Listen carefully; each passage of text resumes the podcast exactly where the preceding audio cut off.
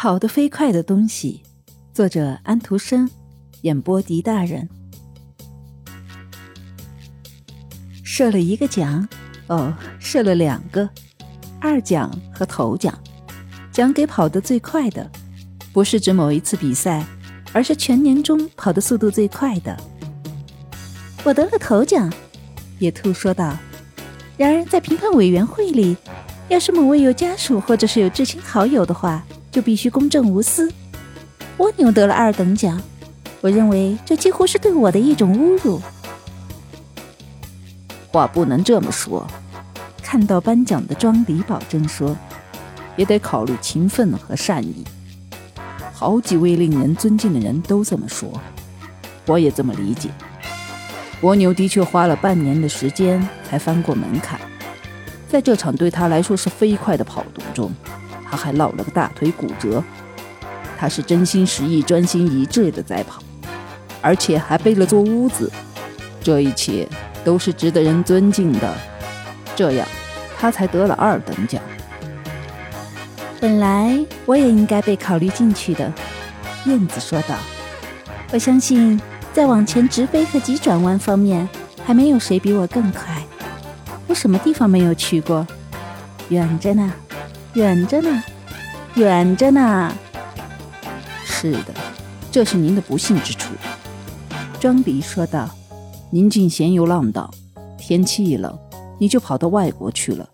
你一点爱国心也没有，不可能把您考虑进去。”可是，要是我整个冬天都窝在沼泽地里呢？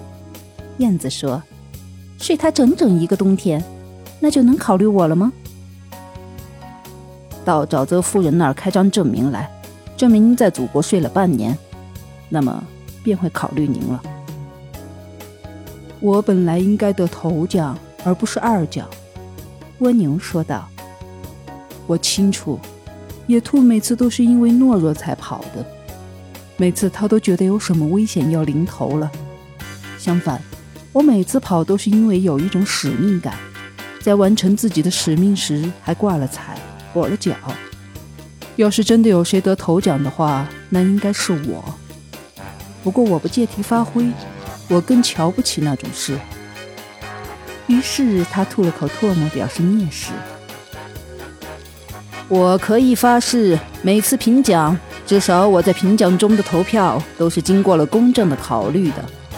评奖委员会委员树林中的那老路标说道：“我总是按照一定的顺序。”经过深思熟虑的计算才投票的。我曾经有七次有幸参加颁奖，但在今天以前，我的意愿从未能得到贯彻。每次颁奖，我都有确定的原则，我总是按字母顺序从开头往下数选头奖，从最后一个字母往回选二等奖。现在，请您注意，从头往下数，从 A 数八个字母是 H。于是我们有了野兔。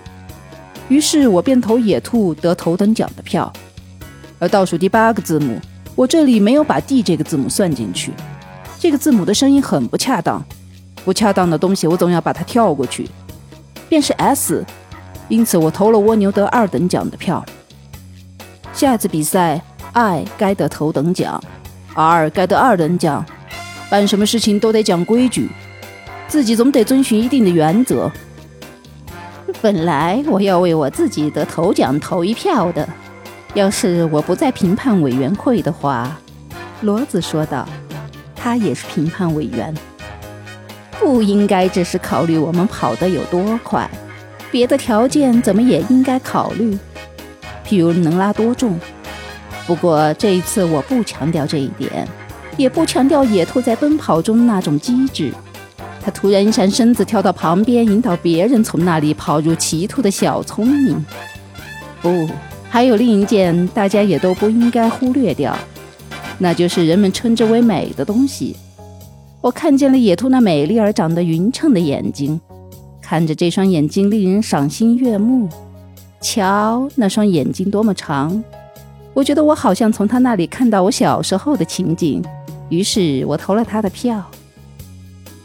嘘，苍蝇要说话了。我不打算长篇大论，我只想讲一点。我知道我不止超越一只野兔，不久前我还压断了一只小兔的后腿呢。我现在列车最前头的火车上，我常这样干，这样便可以最清楚地看到自己的速度。一只小野兔在前面老远的地方跑，它没有想到我在那上面，最后它不得不转个弯跑，于是它的后腿便被压断了。因为我现在那上面，野兔倒下了，我还继续朝前奔跑，难道这不正是胜过了他吗？不过我并不需要什么奖。我以为，野玫瑰心里想到，但是他没有讲出来。他天性话就不多，尽管他说说自己的意见也是好事。我认为阳光应该有获得头奖的殊荣，连二等奖也应该归他。